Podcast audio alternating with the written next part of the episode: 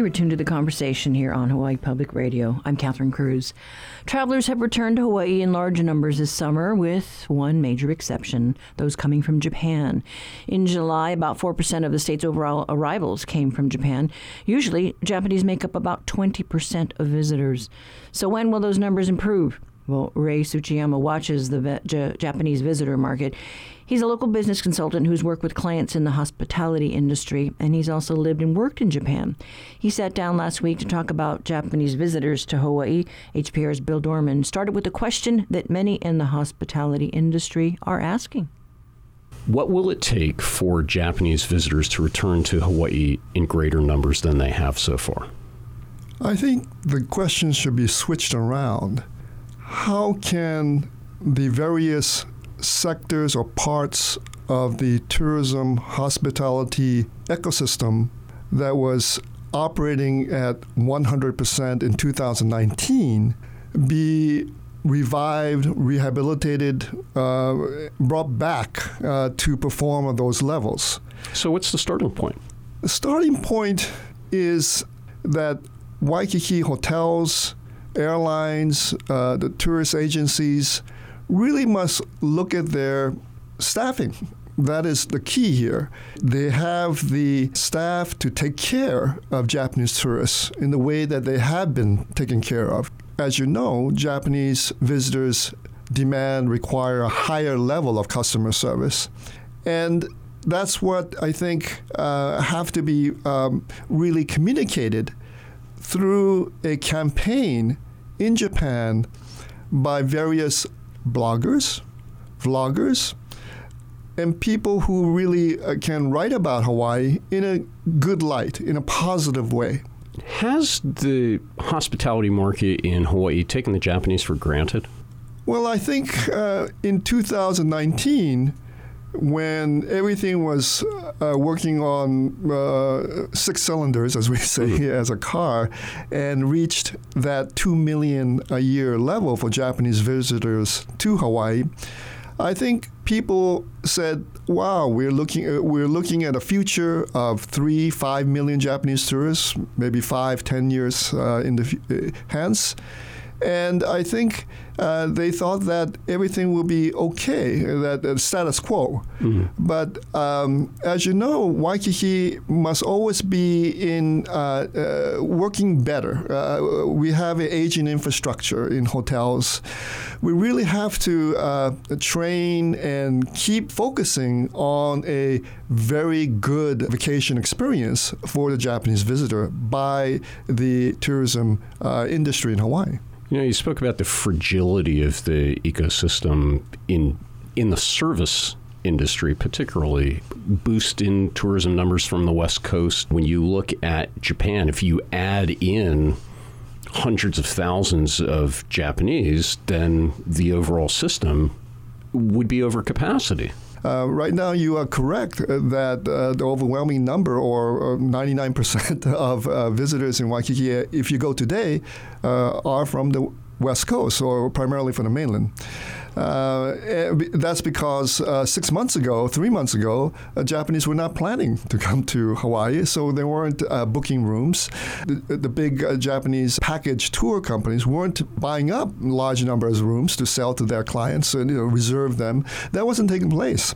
So you must have a leeway of six months uh, or more to see that surge in Japanese visitors. In hearing from many in the tourism industry, we kept hearing from, I recall in the spring, it was, well, once the summer starts, the Japanese are going to come in. Well, as the summer continues, more Japanese are going to come. And we haven't seen that. I mean, we mentioned briefly dollar yen, there's a tremendous cost differential within that. But other factors that may have led to that misinterpretation? Well, I think there is still a great pent up demand for mm-hmm. travel uh, uh, among Japanese. Uh, during COVID, there was some travel domestically.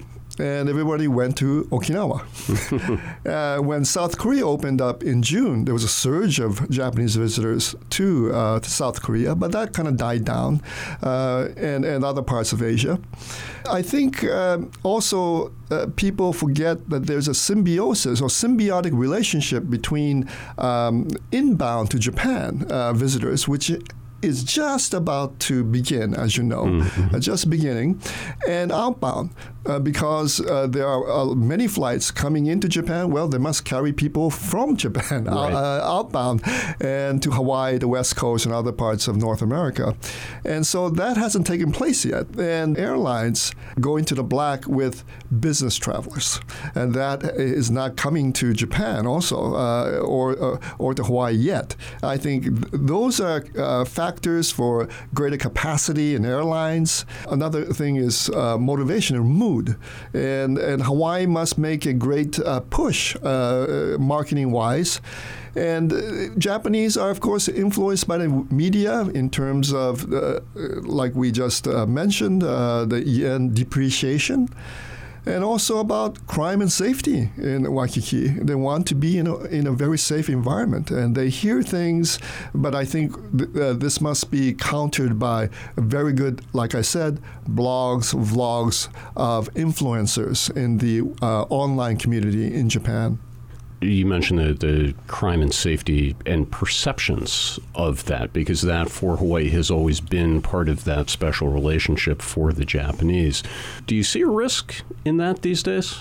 There was a um, promotion by the mayor mm-hmm. and uh, leading Waikiki uh, hospitality hotel leaders uh, to stress uh, safety uh, in Waikiki, and I think that's a great thing. Uh, we should really emphasize a positive, safe environment in, in, Hawaii because that's what Japanese visitors really look f- look at when they um, buy a ticket to go someplace with their family a challenging question, but that special relationship between Japan and, and Hawaii, there is such an affinity for Hawaii among so many folks.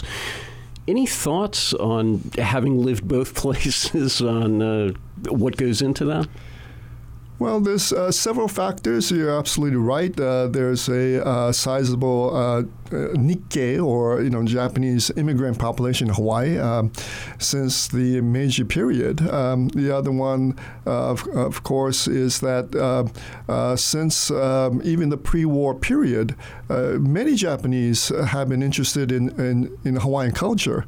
there are probably 600, 700,000 Japanese who study the hula and, and Hawaiian music throughout Japan.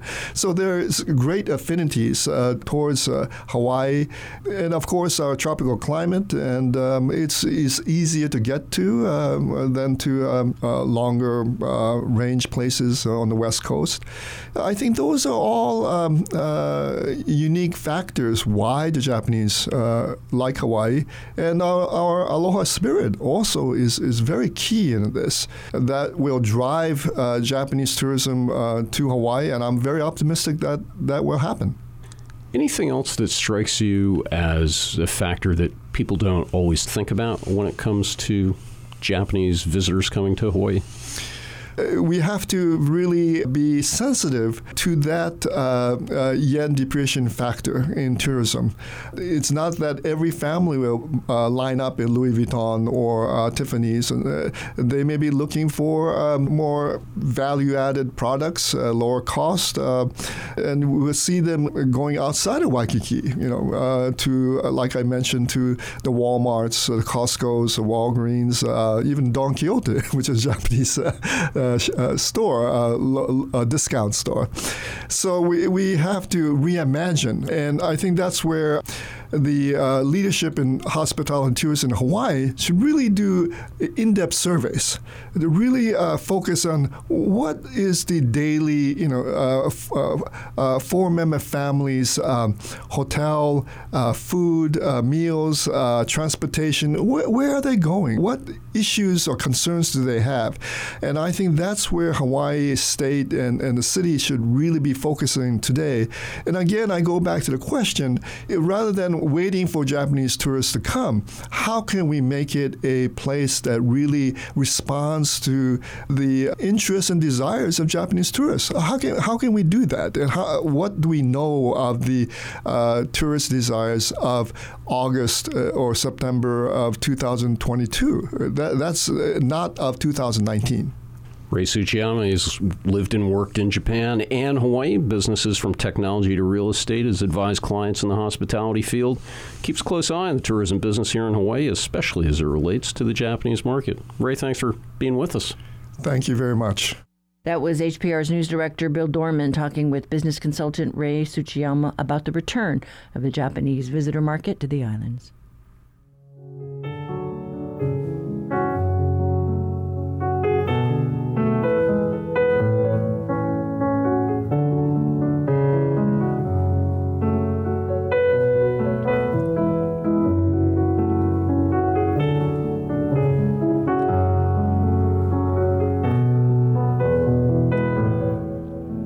This is the conversation on statewide member supported Hawaii Public Radio. Coming up, your backyard quiz.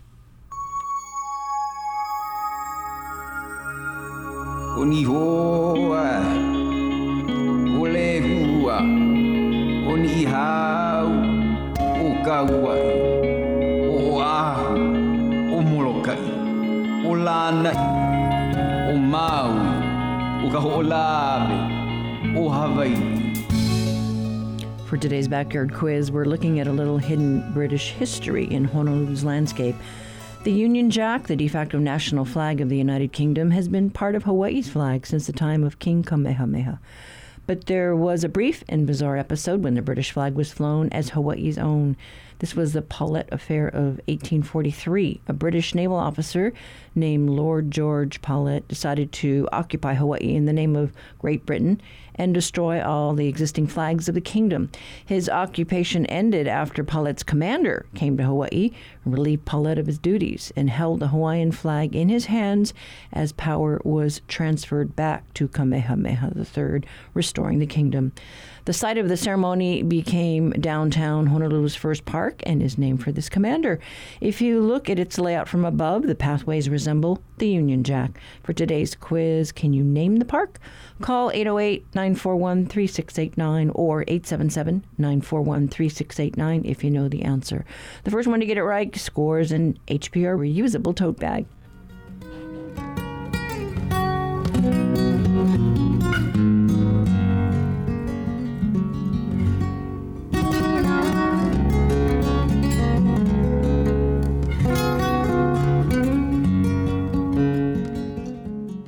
Support for the Backyard Quiz comes from NAREIT Hawaii, which is committed to supporting nonprofits that help to strengthen the community and help underserved families, such as Hawaii Literacy. NAREITHawaii.com.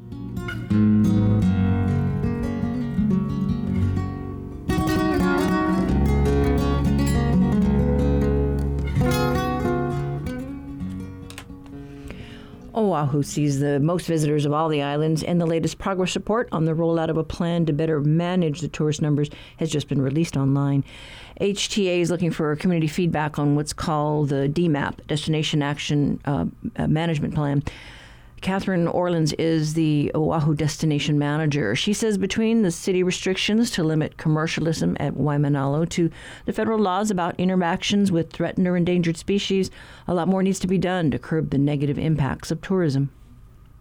Compared to the other islands, you know, we're one island chain, but we're so diverse, island by island, and no doubt we have the biggest population, the highest number of visitors compared to the other islands. But the positive of that is we also generate the most TAT for our state and our counties, and it has an enormous impact economically for our communities. So it's an opportunity for us to make sure we're doing this correctly going forward, pivoting in the right direction for our community.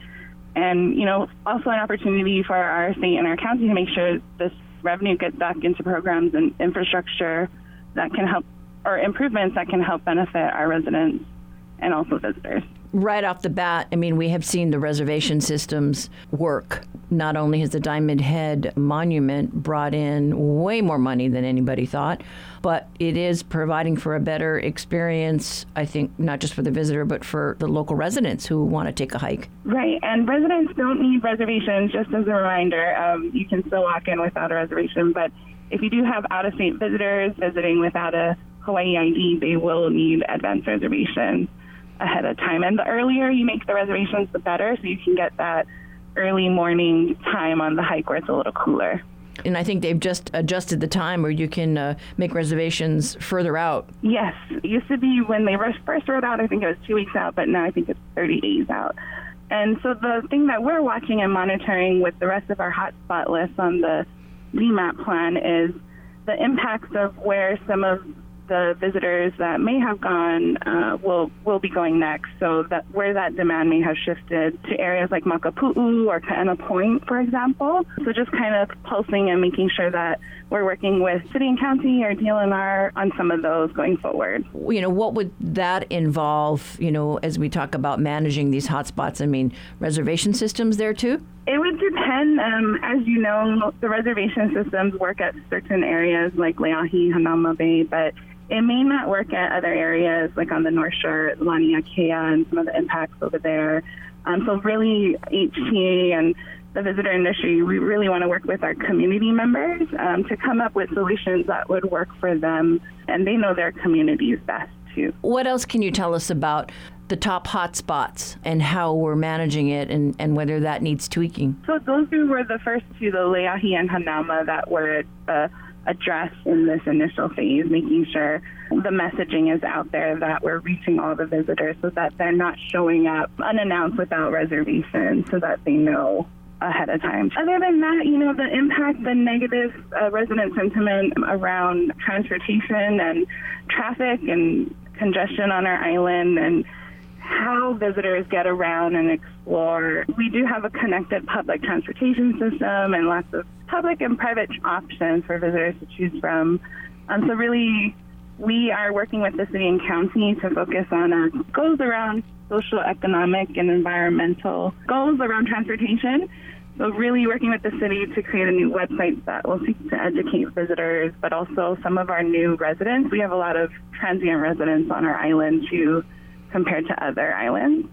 So this uh, project's getting started and we'll hope to launch by the end of the year uh, with a collaborative effort to change the behavior with transportation that also impacts those hotspot areas.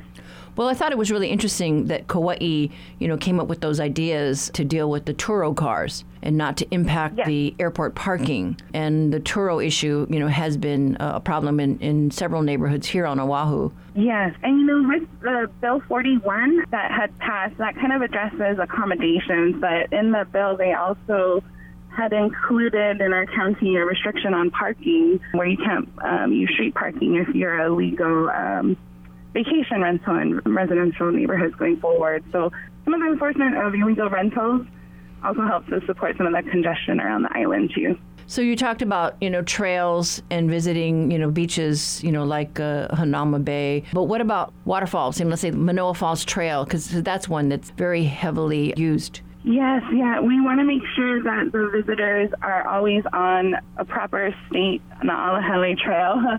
So getting that message out and, you know, the behavior when you're on a trail, staying on the beaten path and, and things like that. We're first starting off with all of the responsible messaging um, pre and post um, arrival. So making sure on all touch points in the planning process and as they're venturing around the island – uh, we're reaching them with some of this messaging too, so that they they are also responsible.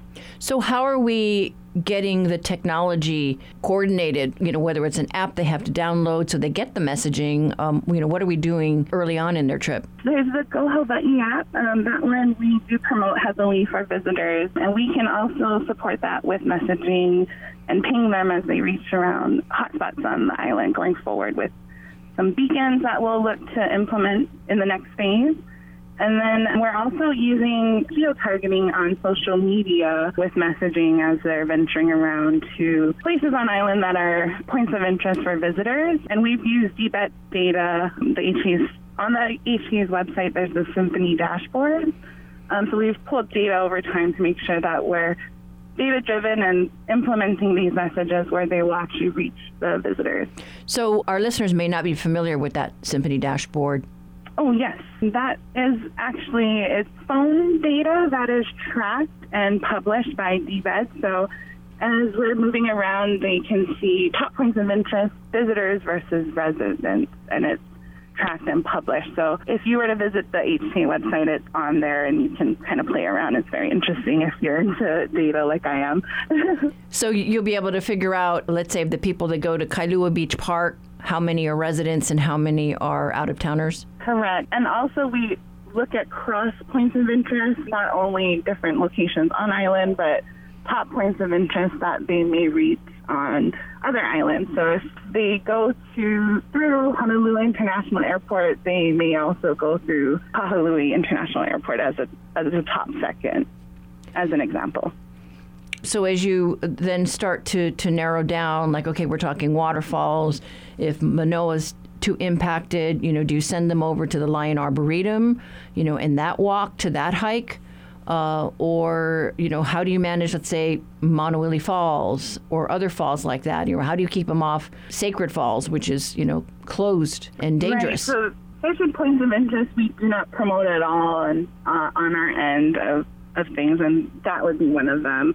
And now with this identified hotspot list these are the top points of interest that we're asked by our community to look for solutions to better manage like you said. And you know as we implement that demand shifts to other locations. So, really listening to our community to see where those impacts are felt the most and using that data to, to verify. You know, based on the resident survey that just came out recently, what other areas are you working on? So, a lot of that is making sure that we are educating not only our visitors on, on the actions that are going on, but also our residents. So, we've been meeting with community groups like the Rotary clubs and Lion clubs on Oahu at different locations. Since May, we've had a bunch of meetings just to kind of engage and smaller in-person and sometimes hybrid meetings, and they're service-oriented groups too. So a lot of the focus going forward out of the pandemic is based on HTA's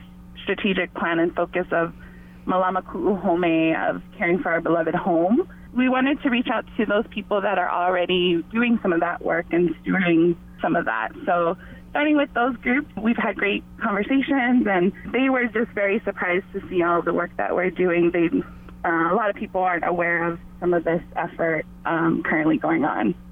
Is there anything else that we need to do, you know, in regard to just vessels, tour groups, going out on boats? That is a great point that you bring up. There is a lot of need for more enforcement out in the rural areas. Some illegal tour companies dropping people off at places that the laws now have changed out of pandemic that they may not have been aware of. So there's going to be a lot of still enforcement that needs to get done, and we need to work with the city around some of that mm-hmm. as well. So okay, so they're just what tour operators that are just setting up shop, whether to, to like do surf schools or surf lessons, that kind of stuff.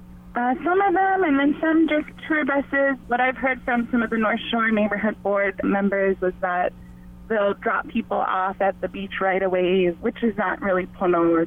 It's just unloading people at a place that doesn't really have the capacity to support that. So really, where where is the better location for visitors to go? In those types of situations, but also realizing that the laws have changed. There are certain places where now commercial activity is not allowed. So we're working with our industry partners as well to make sure that they're updated on those changes.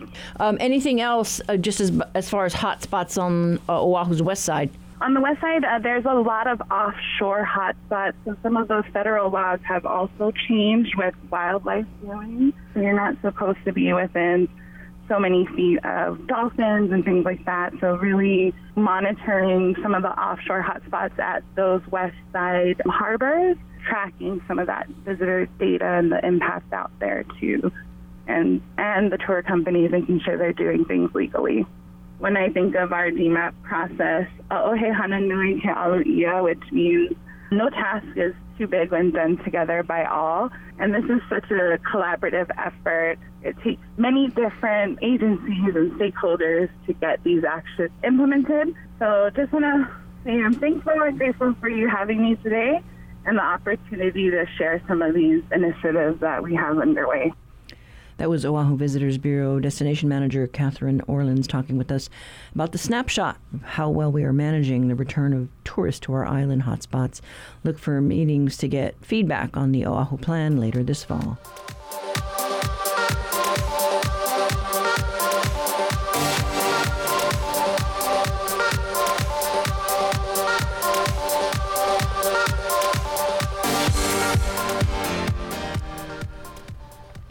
Honolulu Civil Beat has a story about managing tourism on Maui. Reporter Marina Riker joins us today for our reality check. Good morning, Marina. Good morning. Thank you so much for having me. Yeah, so your story involves the bike tours that come down Haleakala. Yes, um, and I'm sure that any everyone who lives here and even folks who have visited Maui have um, found themselves if they've gone up to Kula or up country um, have found themselves uh, behind some of these bike tours, um, and they we both we have both um, guided and unguided tours here, which means that um, sometimes a group of folks or a group of visitors who sign up for these tours are led by a guide who's familiar with the roads, and then other times um, they're unguided, which means that they are on their own to navigate these winding roads and the hairpin turns and the, the commuter traffic and the school traffic um, and folks trying to get to doctors' offices. Um, so there has been a lot of pressure um, in recent decades for the county council to address this issue, and they took a big step last week um, that would limit uh, the presence of these tours on some of our roads up country. Yeah, so this was a, a council uh, committee meeting uh, that took this up, but it, it, still has to go through the process before it goes to the full council, right?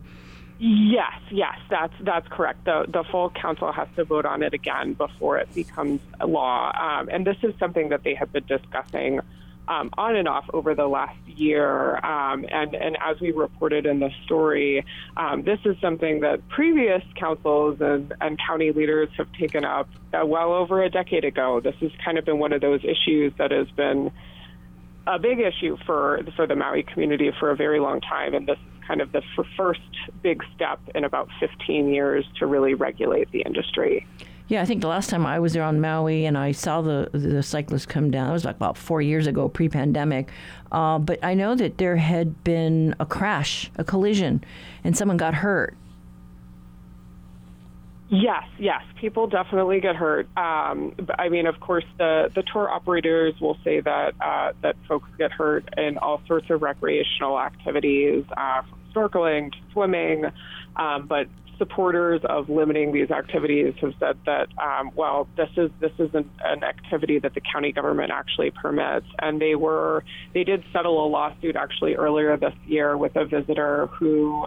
Um, was reported to crash into a guardrail. Um, and about 15 years or so ago, I mean, we had a fatality that spurred the county to spend a couple hundred thousand dollars studying this issue. So, I mean, there have been calls to, to regulate this industry for a long time. And I think there are, are there are a lot of folks who are in the community up here who are very happy to see government leaders take action on this. So, who's spearheading this effort? Yeah, so this is this proposal came from uh, Council Member Mike Molina. Um, so he was the one who spear who introduced this proposal. It's been in the works for about a year. Um, but I, this kind of comes at a time where the current county council that we have now has really taken a greater focus examining the community's re- relationship with tourism.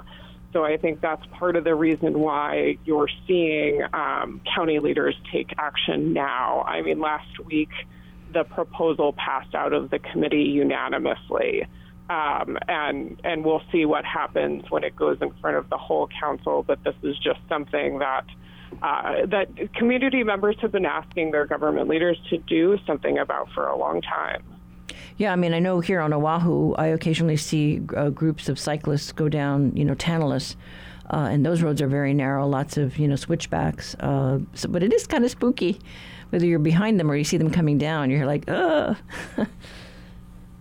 Yeah, so this proposal would um, it would also raise the, the age of the folks who or raise the, the minimum age for people to be able to go on these tours. So I think that's a that's a that's a complaint that you hear uh, frequently here is that okay, you actually see children uh, going down the roads, and sometimes they swerve out of the bike lanes, and a lot of the times there aren't bike lanes at all. So this is um, that's been I think a lot of folks are going to be happy to see some regulation on this. Okay, well, we'll see uh, uh, how this progresses. But thank you so much, Marina. Thank you. That was reporter Marina Riker with today's reality check. You can read her story at civilbeat.org.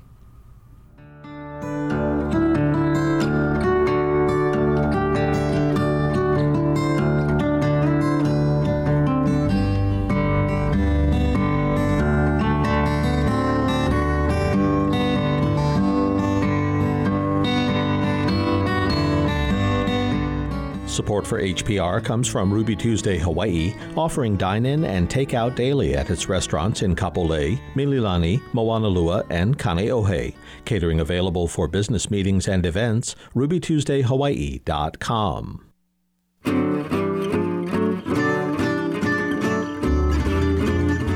September is Prostate Cancer Awareness Month. I'm Dr. Kathleen Kozak. Join me today on The Body Show to learn about the latest in the screening, diagnosis, and treatment of prostate cancer from a few folks who have experienced this firsthand. That's today at 6:30 on The Body Show.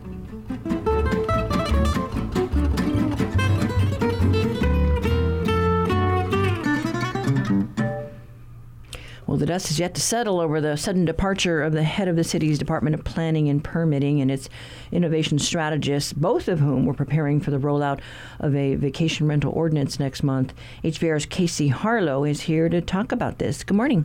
Good morning. Yes. Uh, so today's story basically focusing on these uh, sudden uh, resignations that happened last week.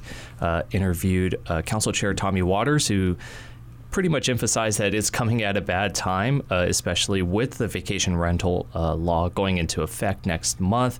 And also, you know, there's a lot of other things with uh, it's been speculated that the permitting process has been an issue and has gotten worse uh, with several changes. And I've also spoken with a couple architects here in Honolulu about it, and they pretty much uh, confirmed that, yeah, it's pretty bad here. Uh, and you know, if you're kind of wanting to guess like how long these uh, permitting processes have uh, gotten, um, it was uh, said at a Kapolei town hall meeting uh, that it took anywhere between six months and two years uh, to get a permit approved, either commercial or residential. And even Council Chair Tommy Waters has been hearing this from his constituents. It was taking many of my constituents, which includes hotels in Waikiki, were complaining that the permits weren't being issued for over a year. And that's a huge issue, not just for local residents, but for businesses trying to upgrade their facilities. And I'm sure that played into it. And we even uh, hear from Katie McNeil, who's a principal architect at a local design firm G70.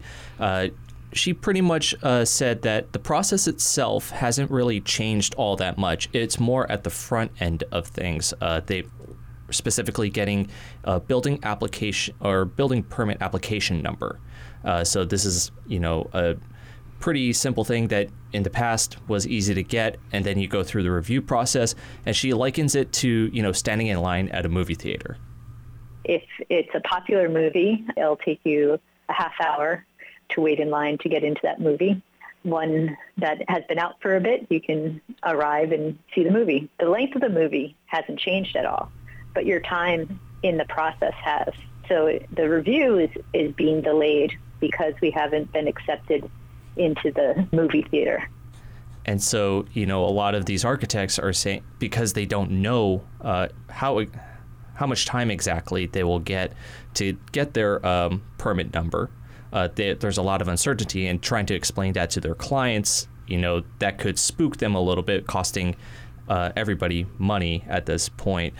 And, you know, uh, Todd Hassler, who's a vice president of the Honolulu chapter of AIA, the American Institute of Architects, and he's also a partner at uh, Peter Vincent Architects, um, you know, said pretty much says, you know, time is money. And this is his take on the per- permitting process. When we talk to potential clients and they inevitably, you know, want to know the schedule and want to kind of set expectations for their project, it's hard for us to really educate them on the process and get them to really understand the uncertainty of these timeframes. So that's certainly been a little bit of a challenge on the front end of projects. And um, a report from, well, when it comes to these delays, right, it usually costs money.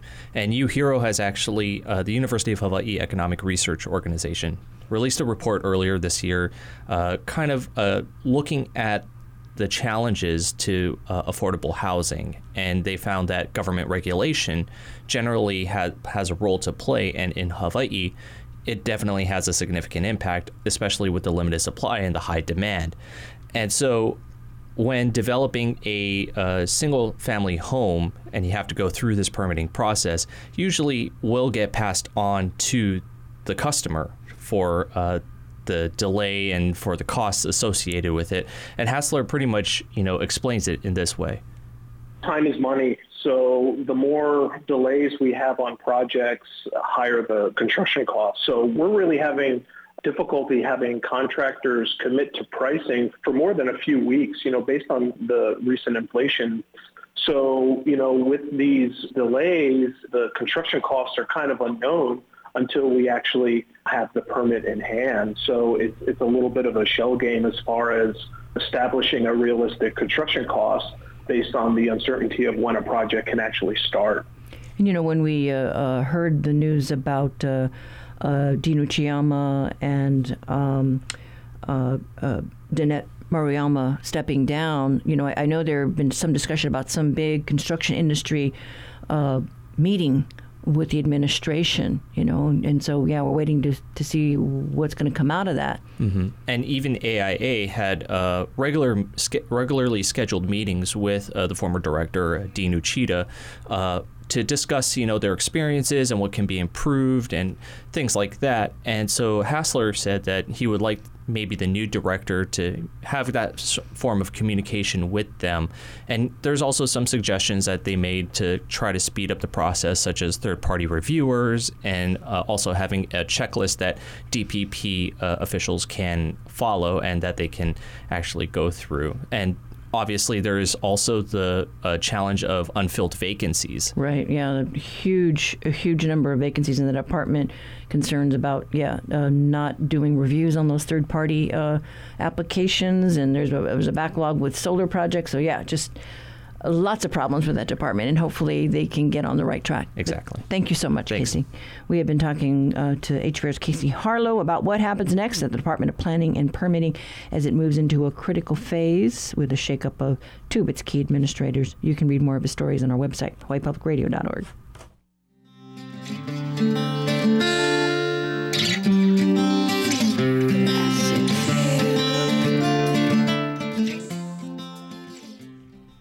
In today's backyard quiz, we remembered a 19th century British admiral who found back in uh, 1843 that an officer under his command had exceeded his authority.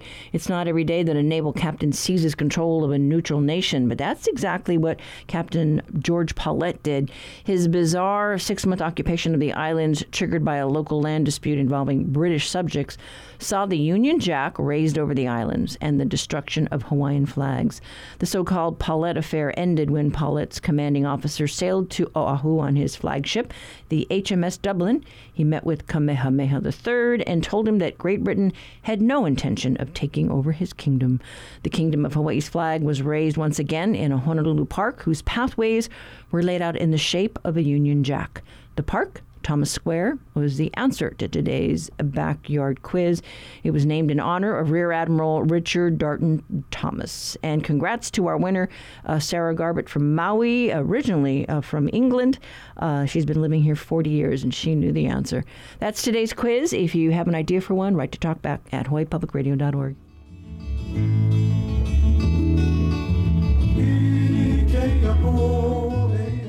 Support for Hawaii Public Radio comes from Hawaii Island Community Health Center, providing medical, dental, and behavioral health care services island wide. Learn more at hicommunityhealthcenter.org. On this week's On the Media, as the legal troubles of former President Trump mount, we look at how news outlets in other countries have covered the alleged crimes of their leaders. It's good in a democracy to occasionally kick the tires and try to figure out okay, well, where are their weaknesses? From Israel to Italy and back home again. On this week's On the Media from WNYC. Beginning this evening at 7 following The Body Show.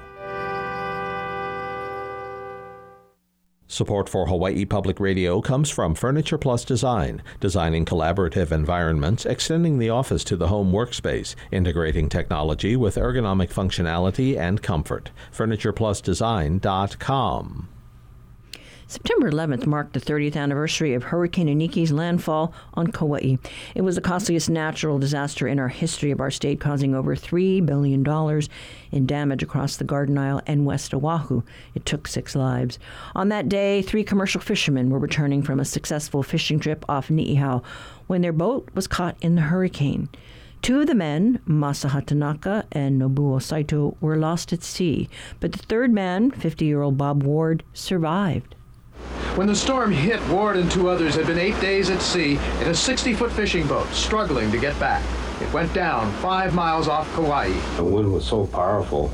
I, I remember uh, they saying something about 140 knots.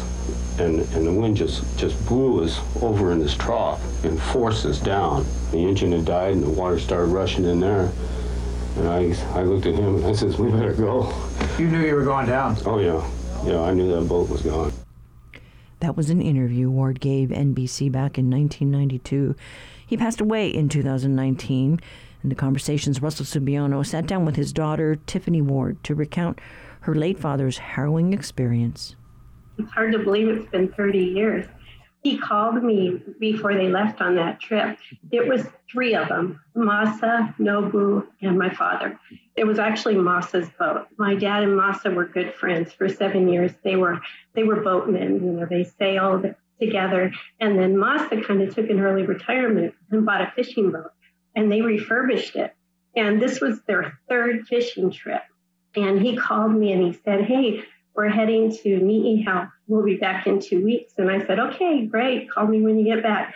And they went up to meet Ni'ihau, and in one week they caught a whole boatload full of ono. They were coming back early and they were heading back to Honolulu. They were south of Kauai when they got the weather fax saying that they were in the path. And there was no way they could outrun run it. The boat was too heavy. So they just started preparing for it. And everything went wrong. The boat was taking water, and there's a life raft on the boat that's in a canister.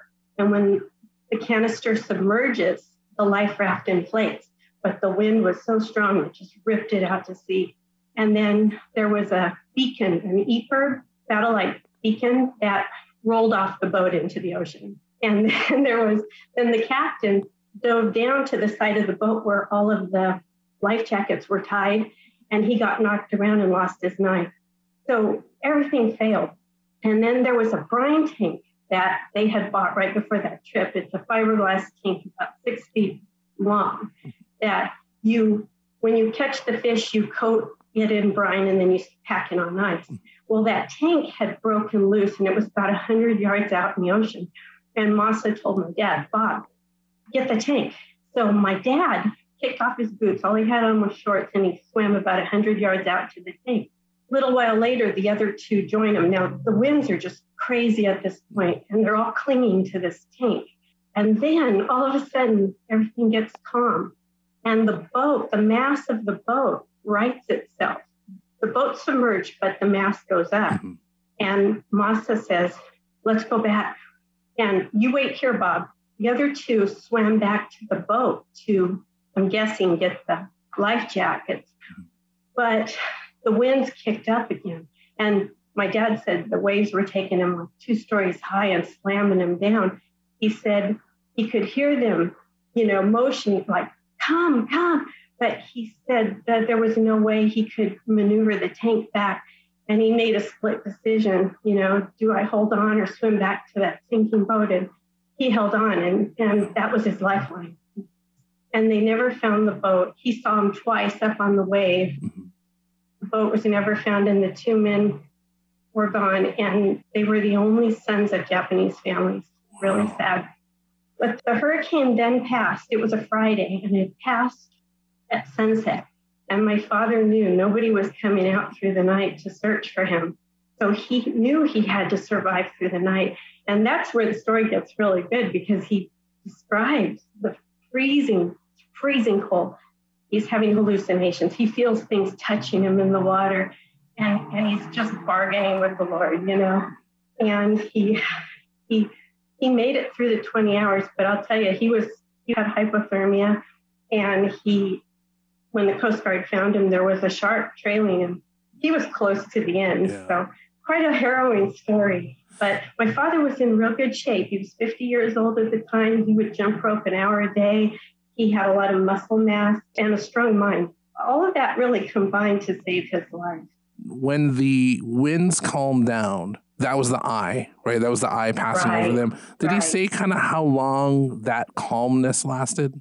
You know, that's a good question. Even if you read the book, I don't think there's a good indication of that. Mm-hmm. But if figure they're a hundred yards off from the boat and they're clinging out there and the boat when the boat rights itself and the other two swim back i mean that would i'm thinking that would take at least 15 20 minutes yeah. maybe.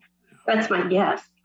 And how did the coast guard know to go look for somebody or was it kind of oh, just yeah, a blanket that's search a good question. Yeah. well Masa's wife lived in Hawaii Kai at the time. I think she was reaching out to Port Authority and Coast Guard trying to find out what she could about where they were. Yeah. See, but we thought they were off of Niihau. So I remember my brother was living in LA at the time and he called me here in Honolulu and he said, Hey, isn't dad out there? And I said, Oh, he's off in Niihau. It, it, don't worry. Mm-hmm. but I was so wrong. they were right dead in the path. The way that we found out that the boat had gone down was the next morning when the Coast Guard did pick my father up. They dropped him at Wilcox Hospital. And I think my dad must have told them. And then they contacted Masa's wife. Mm-hmm. And she called me to tell me the Coast Guard has picked your father up. And the other, my husband and Nobu are missing and they're searching for the boat. So Oh, I'm sorry. I get emotional just remembering that that call. well, that's a that's a very emotional moment. Yeah. Do you, do you remember what his state was like when you first saw him after the rescue? Oh, kind of a funny story. Well, absolutely no connection to the island. I mean, everything was cut off. There was no power. And I remember that was, I got the call Saturday from Masa's wife that he, the boat, they were searching for the boat, Masa and Nobu. And I knew my father was at Wilcox Hospital. So there's nobody I can call. And so I ended up calling KSSK to ask them if they had like a ham radio, mm-hmm. any way to connect with somebody that might be on Kauai. And they were like, oh, that was your dad. Can you talk about it? So they put me live talking about it. And then the next morning, I walked down my driveway and picked up the Sunday paper, and my dad's picture was on the front page, and it said, 50 year old Kauai fisherman picked up, which he wasn't from Kauai, but mm-hmm. they said, you know, rescued from the ocean. And then it told about what he had shared. But still, I could not call him. And it was funny because when KSSK put me live on the radio, there was this lady, this little Japanese lady raking her yard in Waimea, and she's listening to the story. And she lives near, near Wilcox Hospital. She goes right into my dad's room and she says, I just heard your daughter on the radio. and she talks with my father, just the sweetest lady. And she finds out that my dad, all he has is his shorts. He's lost everything, you know, his ID, his money, his wallet, everything's gone. She goes home. She puts together this little goodie bag, aloha shirts, rubber slippers, a hairbrush, a toothbrush, and an envelope with money and brings it to him. I mean, if that's not aloha. Yeah. that's so sweet of her to do. I love that.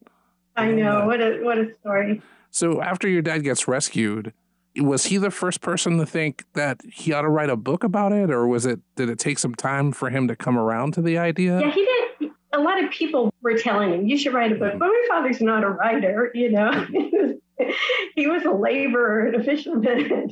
I mean, he, if you're interested in reading the book, it's an interesting story, but just keep in mind he's not a writer, you know, and he self published it six years after the incident happened.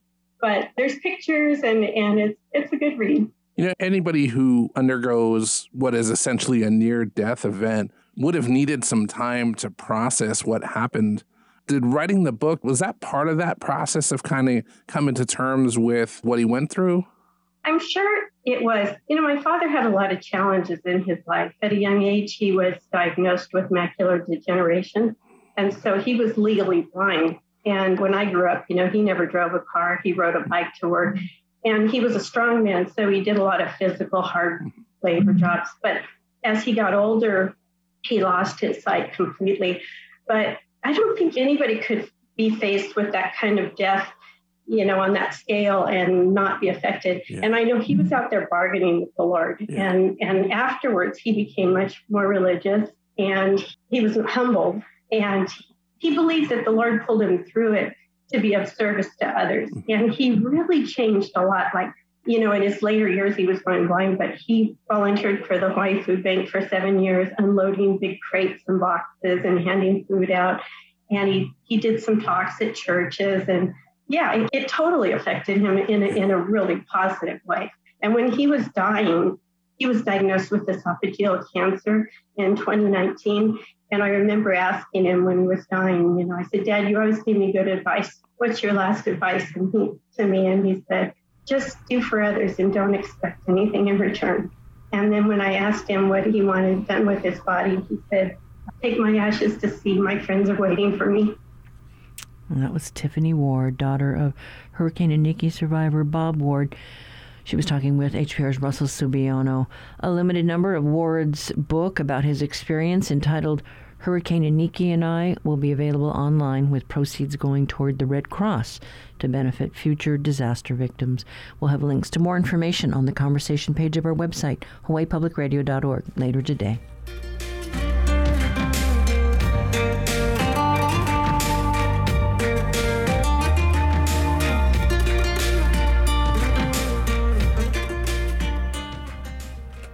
That's it for us today. Tomorrow we hear how the counties are dealing with the rush of applications for gun permits. What's been your experience? Have you applied for one? Share your story with us. Call our talkback line 808 792 8217. Miss something and want to listen back to something you heard today? All of our shows are archived. Find them on the conversation page at hawaiipublicradio.org. I'm Catherine Cruz. We'll be back tomorrow with more of the conversation.